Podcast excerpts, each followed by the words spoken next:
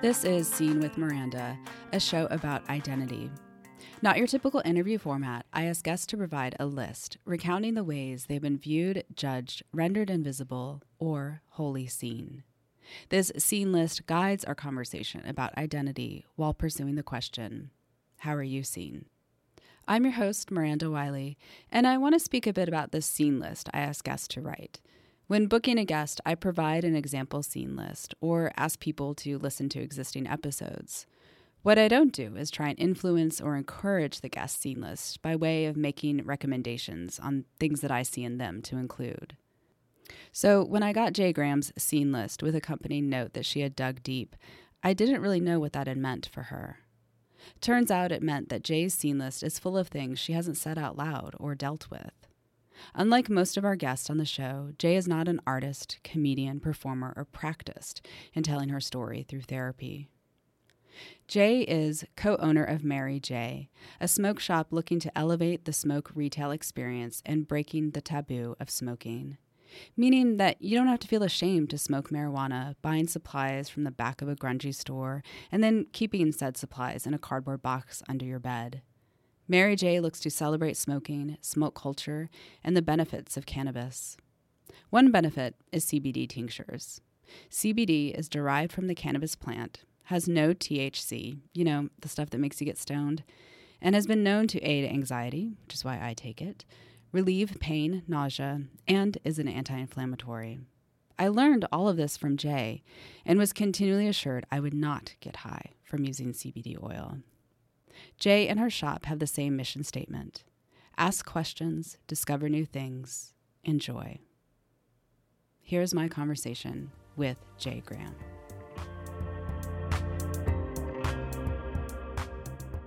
Jae Graham, welcome to the Seen with Miranda podcast. Thank you. You are so welcome. Um, would you kick us off with a reading of your scene list? I sure will.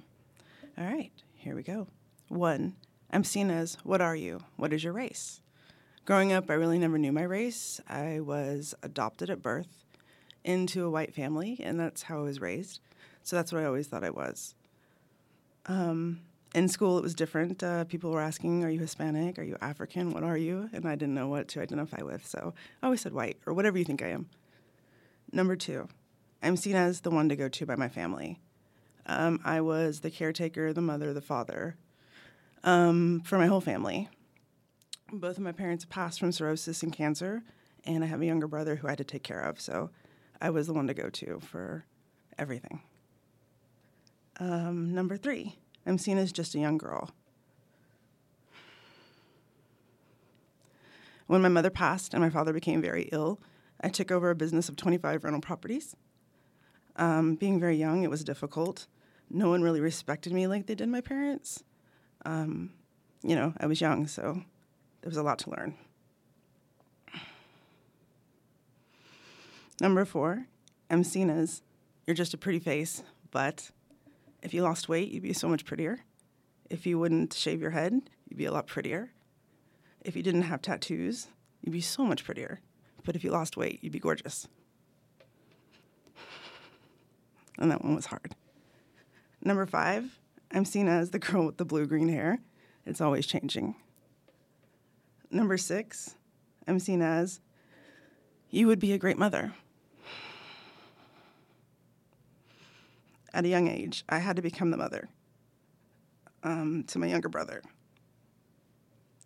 And I never had the desire to want to become a mother, so I was kind of forced into it.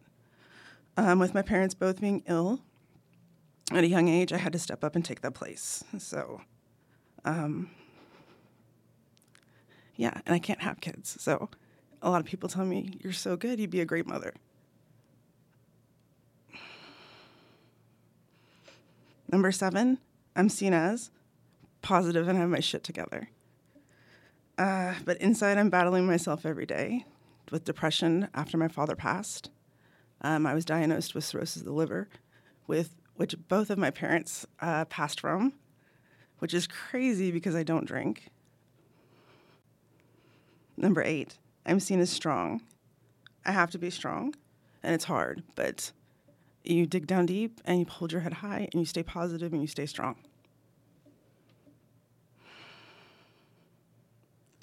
Number nine, I'm seen as just a girl. And I mean that because I opened a smoke shop in a bro culture, in a male driven industry. And being female, it's, it's hard. You don't get the same respect as other owners, you don't get the same uh, deals as people. They like to see how they can get over on you. And number 10, I'm seen as, oh, you're with a girl. I guess I seem straight, but when I introduce my partner as my partner, they're like, your business partner. I'm like, no, my, my partner partner. So there's my list. Thank you for sharing. Thank um, you. And it seems like that was somewhat challenging to. Hard. Yeah. How are you feeling right now? Good. Uh, tons of emotions going on, but but good. It felt good to say those and get those out. Yeah. Definitely, yeah. Were are some of them things that you haven't said? Or dealt with. Oh, or dealt with. Oh, yes. Yes. yeah, there's a difference there. Yeah. Yeah. It's both said or dealt with. Wow. Girl, we're having a therapy session. Look at me crying and mascara running, Oh yeah, it's totally running. Boogers and stuff. So yeah, this is good. This is good. Thank you. um, you know, the show is only um, driven by what the guest brings. So I wouldn't, if I were to have you on a show, I would have talked about something entirely different. But that's sort of not the point. The point is, is for the guest to come and talk about what they want to talk about. And and I'm also finding that like that creating this format has been a way for people, a lens for people to view their life. Did Yeah. you find that as Yes. well? Yeah. Yeah. As I, I wrote probably like six lists, and the first one my partner looks at, and she's like, "Really, you positive little happy bitch? This is not. This is not. No, no, no, no. Let's step back, think about way back. Like think, think, think. How are you seen as?" And it started going. I was like, "Oh God, I don't want to go there. I don't want to dig that up." But it was good. I'm glad we did. Okay, well, so speaking of that, Mm-hmm. you're seen as positive and have my shit together. Mm, yeah. Um, do you think that you are positive and have your shit together? So I do think I'm positive for sure. Um, I try to stay positive in a negative world. I'm always fine. You know, the half glass. What is the half? The glasses half empty, half full. Yeah. I'm always looking at the bright side of things. Um, before we started this venture with the shop, I had to sell my house when my dad passed, and that's how the whole thing began. When I sold my house, I um, opened the shop. But before we sold the house, the day we were signing, a car ran through it. We had lived there six, 18 years, and my dad and I used to smoke on the back porch and laugh. Do you think a car would ever run through this? I said, No, Dad. It's got a whole freeway, like a lane to go through, trees. It would never. So it happened the day we're signing the house. So I get there and I see it and I start crying and I'm like, this is the end of the world. What am I going to do? There was no plan B. Um, taxes. Wait, were- wait, wait. Let's just back up for a Yeah. second. The day that you were going to sell the house, a- Girl, a, a car runs through it, but also, wait. Five minutes You- to her signing, wait. not just the day. Five minutes to But her signing. also, it, you and your dad have been smoking weed on this porch. Girl, you know it. And he has always had this paranoia, this Yes. vision that a car was going to drive through the house. Yes, and it happens. The five minutes to her signing. So stuff like this happens to us all the time in my life. It's always been like this. I'm different and special, and these crazy things happen. So, and that's happened starting at a young age. And so I kind of look at it and I laugh, and I think, what can become positive out of this? And it's always, and that's for my father. No matter what, they knew they were alcoholics. They were dealing with a lot of things, but he stayed positive. And he stayed positive for us, my brother and I. And he was the mother father at the end, even though he was sick he was the last one left for us. So he had to become all of that, and he stopped drinking. And I truly believe the cannabis helped him because he was down spiraling. He, in and out of prison, jail, um, rehabs, everything. Everybody thought he would die before my mother. And so when my mother passed, they're like, oh my God, what happened? I said, she had cirrhosis of the liver. She drank. She hid it so well. Um, my father didn't. He was out and loud about it, but he stopped when she passed. He had to. He got really sick and he got really strong and he stopped and he started cannabis and it led to this whole venture of us being able to spend time together him being able to eat um, his cancer didn't set in too hard it was it was great so I met you at Bedpost Confessions uh, after a show. You approached and said, "I work for Adult Megaplex, and we would love to be a part of your raffle." And I was like, um, "Excuse me, what? Adult what? I, th- you work there? That place? Like what?" Right. I just assumed that that place was just kind of a big box, like Big sleazy box. sleazy box. Let's be uh, honest. Like uh, also like not a not a place that would be very welcoming of of women. For sure. Um, and and you said, yeah, they're doing things, and I'm a part of it, and we are changing the culture over there. Yes. And um, so from so I was like, great, let's let's do it, let's talk. And then coming to pick up uh, gift baskets from you at Adult Megaplex like every month, and now it's every quarter, and I would end up being there for like an hour and a half talking with you. Having fun. I know. Um, and it was always such a pleasure to come and see you and um, just hear about your story and these little bits and pieces. Thank you. Um, and then come to find out, then years later, then you quit Adult Megaplex and you're going to open your own shop. And this, Right. of course, is in some of this bad news of that you lost your father. For sure. Um, but then in this fantastic news of your being able to realize your dream. And so uh, MaryJae. Smoke Culture is the shop that you opened. She was and born, She yes. was born. She was born. yes.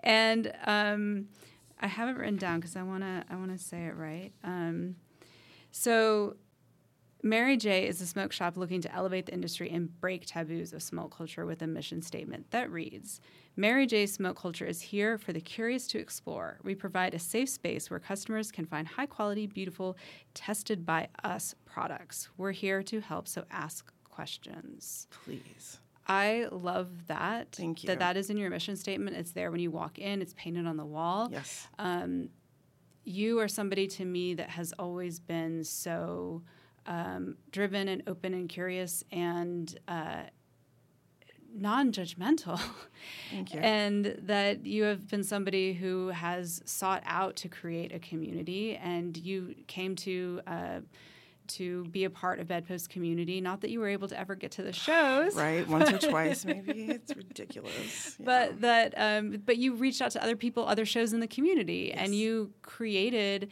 you were part of changing adult megaplex you were part Thank of you. changing that and now you get to do it with your own store and the fact that ask questions is a part of the mission statement is really huge to me because um, there, there's a lot of shame in sexuality. There's also a lot of shame in smoking. Um, I, I guess I don't know as much of that world. I'm Right. not a smoker, but you've gotten me into CBD oil love it. so, I So would totally support that.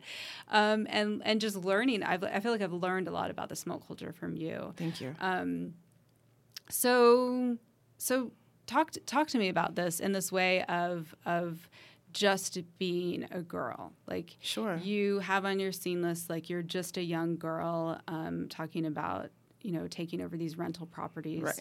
and i can only imagine like what one has to do in that of chasing down rent checks and evicting people and hiring People people, have plumbing problems, and there's Yes. wasps and ants, and Yes. their child is getting out of the gate, and everything you can think of. and so you were 18 sure. when you started that yeah, I started before that, but when I had to physically, like, on my own, boss had to take it all over. okay 18.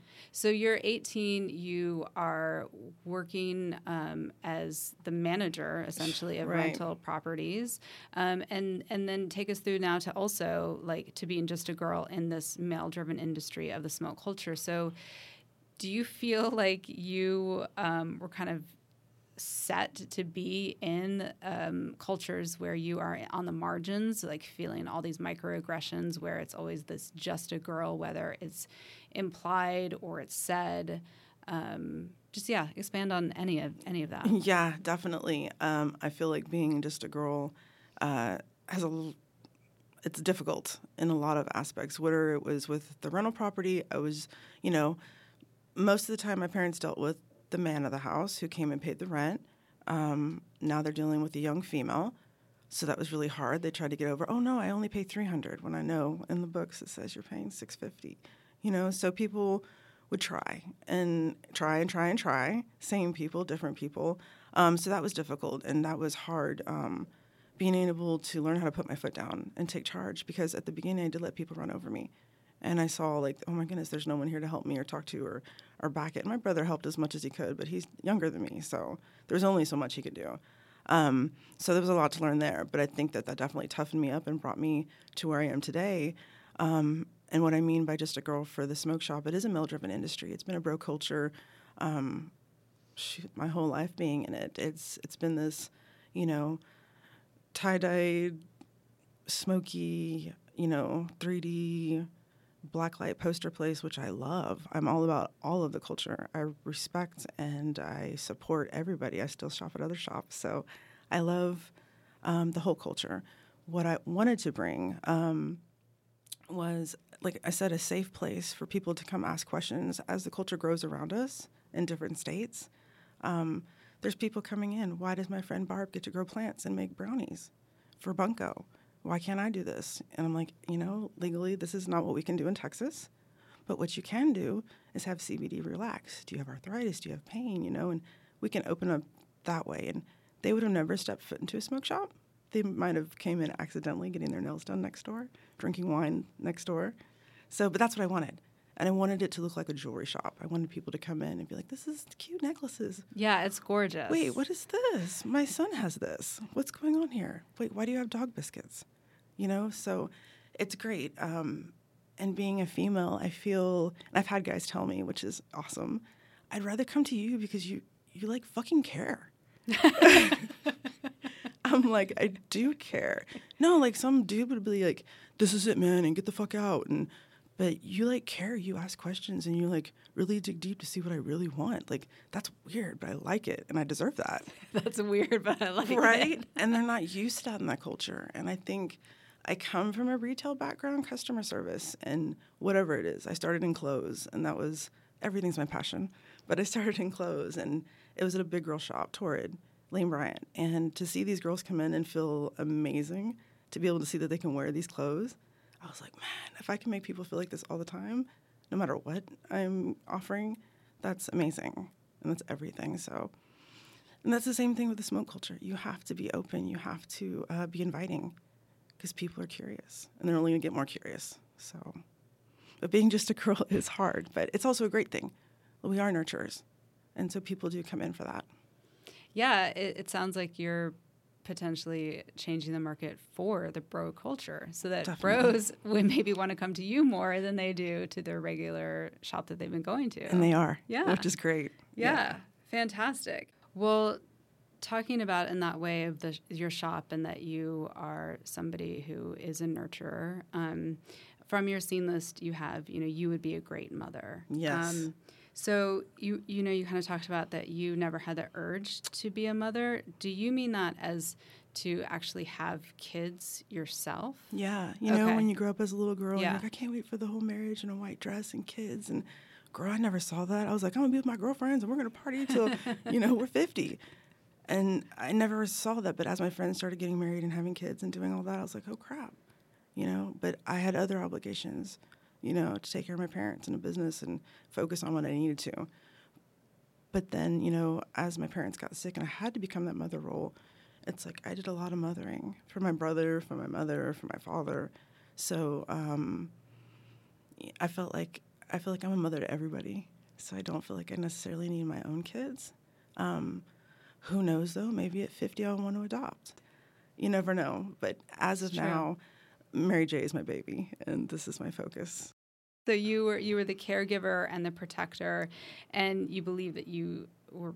I don't know if you said this because I felt like I was a, born into that life. Yeah, I do. Like I'm adopted, and so I felt like I was placed with them um, for a reason, for a purpose. Like I've always felt that way, even when I was younger.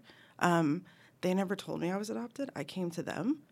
I always knew I was different. As I hung out with my friends and their parents, they all look alike. And I'm like, that's so cool. You could see different things. And when I come home and look at my brother, I'm like, God, we look nothing alike.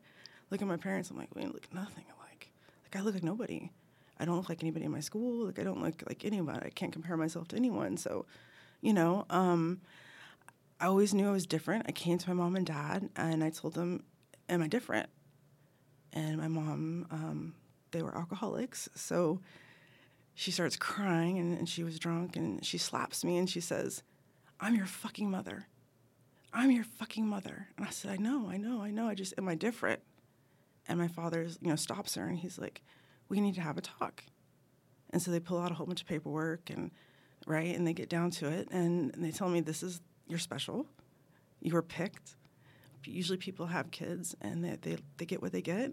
You were actually picked, so you're very very special. And so I was like, I knew something was up. So I felt relieved, um, but also felt curious. Like, wow, then are they alive? Do I have brothers and sisters? Are they still together? What do they look like? So many questions. Um, but I put it aside because my mom was very emotional about it and didn't want to talk about it. So I put it away um, forever, for a long, long time until she got sick. And when she passed, um, I found a box in her garage as I was cleaning, and it had all my paperwork in it. And so I saw the names of my parents, and I was going through, back to the mother thing, I was going through some personal female issues where I needed to decide if I was going to have a hysteroscopy or not. And doing that, you won't be able to get pregnant ever. So, you know, in my head, I knew that's not what I wanted, but, um, you know, I needed to make sure that I had no family history of any kind of anything. So I was, you know, I'm going to reach out to these people just for that, for health reasons. So I looked up all their names, and there was probably like 10 of them. So I copied my birth letter and I sent them off to all the addresses. And I think about two weeks later, I got a call, and this uh, guy's like, you know, I just want to let you know I got your letter. Good luck. They don't live here. I really hope you find them. You know, good luck in your ventures. And I said, thank you.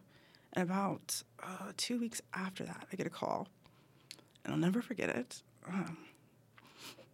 It was a woman's voice.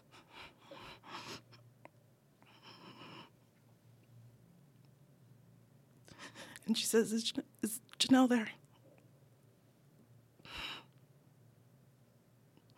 I said, This is she. She said, This is your mother.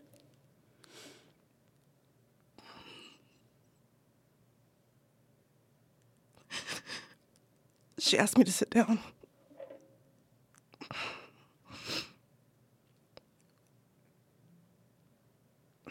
She tells me your father and I are still together. And you have two brothers and two sisters. And we all live together. We've missed you. We could never come find you. Um, even though I looked for you every day, it was a private adoption. And I legally couldn't come look for you. But when you lived in California, I watched you every day on the playground. Uh, when you moved to Texas, I only knew that because of people um, I asked around. I knew I'd never find you again. And she said, I asked God, if it's meant to be, she'll come back to me. So she said, Thank you. I can die happy. You came back to me. Whether we have a relationship, whether anything comes of this, thank you. And so I asked her about all my health stuff, and she said, No, no one has any kind of problems.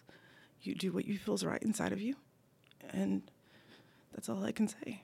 So um, I found my birth parents. I had the surgery. I can't have kids. Um, but that's why I feel like I am a nurturer. I'm a nurturer to everyone, every customer that walks in, every dog they bring in, even every child they bring in. People bring kids into my shop. Um, not opening the shop would I think I'd be helping kids because it's a smoke shop, but carrying CBD oil um, has really opened my eyes and a lot of people's eyes, and it's been helping a lot of people and kids, dogs, elderly. That was everything to me as elderly. So um, I am a mother. How old were you when this happened? When you reached out to your birth uh, Probably parents? 20. Okay. Yeah. Yeah. And that's a whole nother story. that again, that hasn't really been opened and talked about. And but I do visit them and I do see them and we do have a relationship and it's crazy. They look like me. I look like them. So, in that, talking about identity, did you find out what your race Yeah. ethnicity I'm is? Guatemalan. uh, growing up, people were like, "You're Mexican. You're Mexican. I know you are." And then the other girls would be like, "No, girl, you're black. Look at your hair." I'm like, "I mean, I'll be whatever you want me to be, as long as you'll be my friend. Really, you know, it's it's cool. I'm with everybody. I loved everybody, and that was the thing. So when I found out, I laughed about it, and she said, "You're Guatemalan and you're Scottish. That's what you are. And you're different. and You're beautiful." And she said, and "You're perfect," and and that was awesome. So and it leads back to that whole being your pretty face, but fuck the butt. You know what I mean? I I'm a big girl and I love who I am and it is what it is. This is beautiful to me. So, Absolutely. yeah. Do people really um, quantify your prettiness? Yes. I don't understand that because it's like it's as if these two things have to be in opposition. Yes. Like, why can't you be pretty because of all of these Right. things? No, my whole life, even to this day, people will grab me. You're so pretty, but if you lost weight, you could be like a model. And I'm like, I don't want to be a fucking model. I like who I am. I don't want to want that pressure. No, no, no. You know, I read an article one day. I think it was Salma Hayek, and her partner had told her she was complaining about her stretch marks on her stomach. He's like, "You're like a tiger, like a lioness. I love it." She's like, "But what about my thighs? They're big." He's like, "Then don't look at it." And I remember that. I'll never forget that. And I'm like, that fuck it. If I don't like it, I'm not going to look at it. And if you don't like it, don't look at it. But this is me. So, What I, what I really was marveling in in your scene list is the fact that like you thinking about identity as something that's more ambiguous, like a feeling, right. so that you know you were told that you were white, Right. but it ne- it didn't feel right, and you looked different, and you felt like this feeling of different. Like my brother and I, we look completely different. Wow. Like he's three, two and a half, three years younger than I am. Yeah. Everyone thinks we're on a date when we're out as adults. But I know that we have we're uh, we're in a there we are biologically Right. We I know that, and he looks like my my mom's dad. Like you can kind of see pictures and match Right. it.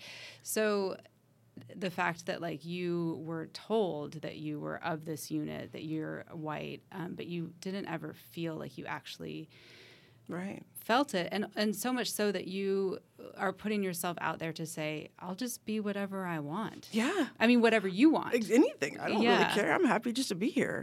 Kind of going back to that, um, do I have my shit together? No. Like after my dad passed, uh, I was diagnosed with cirrhosis of the liver. Uh, I don't drink. You know, so I'm telling the doctor, what do you mean cirrhosis of the liver? He said, well, it's the fatty one. You've gained 50 pounds um, in this amount of time. I'm like, holy shit, I've gained 50 pounds since my dad's passed. Um, you don't see it as, as, you know, you live in the body every day. But you know, I said, well, is it reversible? He's like, you'll always have it, but you can change your health. You can change your eating. You can start working out. You can do all this. And I'm like, okay, okay, great. And he's like, I can get you on medications. And I'm like, sure, sure, sure. Never turn in the prescriptions. Didn't change my eating. Still going. Um, couple weeks ago, my liver swelled up so bad it was hurting my back. Where I almost let my partner take me to the hospital. And that was kind of an awakening. Like, bitch, get your shit together. Um, you need to start changing the way you eat, if anything. Start there. And so that's where I've started. But it's, um, you know, I'm trying to get my shit together. But it's positive, yes, yes, yes, yes, yes, to help me get my shit together. yeah yeah, i feel that um wow right? I know. And I truly think, I know this sounds weird, but I really believe in like energies and things. And I saw a friend who does energy work and I was telling her about my story. And she says, I believe that you got the, the cirrhosis through energy from taking care of both your parents with cirrhosis. You know i was maybe going to ask something that Mhm. felt like a little t- I know it sounds weird, but well because here's the thing you're adopted both your parents died of that right. um, and then you get in touch with your biological Who family do not have any kind of liver disease. and they also don't have any of the female um, medical problems. yeah. My sisters, my mother, my grandmother, her sister, no one. But did your adopted family have any? Yes. Okay. She did. Jan Yeah. did. Yeah. So I've always known that and believed in that. And so when she said that to me, I'm like, probably so. E- even if we don't want to put it in the realm of like energy For sure. work, it's just bizarrely coincidental. So does the doctor says the same thing. Yeah. Okay. So so talk to me about from a medical perspective. Like, Yeah. what do doctors say Ask about you tons having? of questions. It has to be in my parent. Well, you need to get with your real parent, your Yeah. birth parents. It has to be. I have. There's nothing. No, there's nothing. So their their their answer is, well, let's get on medication. Like I said, which I never turned in the prescription. Have you So- turned it in now? No, girl. Mm-mm. I'm gonna just change my eating habits, um, start walking, little things, and see how it goes. Yeah. If I need to turn a prescription, I will. But that's the last thing. Yeah. Seeing them take my father down with prescription, hell no. Hell no. So, based on what you just said in terms of your scene list and being strong, it, it felt like this moment of poetry in your scene list where you write, um, I have to be strong, but it's hard all the time. We all break. Yes. Yeah. Um, but I think there's also a, it's misleading to think about strong people being strong that they aren't, that they don't have, that they don't break, Right. you know? Right. Um, do you feel like that you have to be strong? Like you've talked a lot about it and throughout the seen list in your family. Do you feel like this is a role that you has been assigned to you and that you have to be, or do you Crazy. I think so. enjoy being? I think that I've just taken that role. Yeah, and I, I like the role. So, um, yeah, but I think that I've always had to be that. So it's just instilled in me, and that's what I am. And um, and who doesn't want to be strong? It's good, you know. But we all do break, you know. And in my own time, I do have my moments and my own thoughts, and we do all get in our head. Um, but that positivity comes in, and it helps. And uh, I think about my father every time when I start getting down like that because he would always make a joke of everything that was bad, and you couldn't help but laugh at it. And he's just, and he'd tell me, "Why are you stressing?" I said, "Dad, because I can't. You know, I, it's not going to get paid, or you know, I'm freaking out. I can't get this in time." And he's like, "Well, can you physically do anything about it at this moment?" I said, "No." Well, then stop stressing because it causes wrinkles, and you're really pretty like Liz Taylor, and I don't want you to get wrinkles. so how can you not laugh and be positive about that? Uh, so I think about that in those moments, and it helps me stay strong. I want to just touch on this this um, last one from your Sure. seen list of oh you're with a girl. Yeah, So people obviously assume that you're straight. I think so. And it's also interesting that uh, racially, people have assumed a lot and put you in categories. It's almost like you have this uh, ability to be a chameleon, and people kind of put you in wherever they kind of want you to maybe Yeah. be, or That's how I feel sometimes, for sure. yeah. Yeah, yeah. do you? Um, what does that feel like to have most people consider you straight? Do you mind? Do you mind being in a more heteronormative way, even though like kind of the more I don't know what to categorize them of like brightly you know dyed green hair and tattoos, which is more punk. I mean, punk, it's not Right, punk, but like just- whatever that category is exactly of like right. you know, sort of having more loud, bright Right, right. physical features, but Right. then racially, ethnically, sexually, like your sexuality is more ambiguous in some ways. Um, do you feel that just separation? I feel like people see me and they're like, ah, it's a lot going on, you know, and they just assume whatever they want. Um, and I guess the, the world just assumes you're with the guy. Um, and so there's been many times when I've introduced my partner, they're like, oh, your business partner. I'm like, no, like my partner in life, my partner forever, my partner in crime, like, you know, ride or die. No, yeah, okay. This is she, this is her. I, people just assume that's what they do, but yeah. Does they- sometimes they seem surprised when I introduce Francisco. Do you, I mean, do you like uh, feeling? Do you like surprising people in that way? Girl, I'm always surprising people, whether I open my mouth or not. It's it's always a surprise and always something different. So I'm used to it. Um, I, I don't really. I am who I am, and usually people they like me and love me for who I am, so they don't um, judge me. I don't feel any kind of way about uh, being with a woman or being gay. So I love who I am. I love who I'm with. I love our life. I love our baby MaryJae. Uh, and all our animals and Tell me this. Uh, what would be on your seen list a year from now? Ooh, let's see. I would like it to say I'm seen as a successful business owner onto her next venture and making change in the world and in our community. So that's what that's my mission. Fuck yeah. I mean, I would say check and check. You are doing that. Girl, just wait. let us let us get some more years notched under our belt. I know you probably have s- such bigger visions. Oh, girl, I want to take care of the community, the animals, the kids, the elderly. Um, there's so much more that I want to do with MaryJae. Smoke Culture. So just wait. Well, I can't wait to find out. Yes, yes.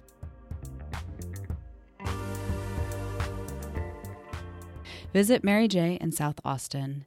And to take a peek at her beautifully curated inventory, go to shopmaryjae.com and on Insta and Facebook at MaryJae Smoke Culture. The Seen team includes me, Miranda Wylie, and producer Myrriah Gossett. Music by Solid State Dream Suit. Follow us on Facebook and Instagram at seen underscore with underscore Miranda. You will find me mostly living on the gram, documenting my seen list. Join me with the hashtag How Are You Seen? And what do you think of the show? Email us at hello at seenpodcast.com. And if you're enjoying this podcast, please write us a review on iTunes and give us that five star rating. Thanks so much for listening.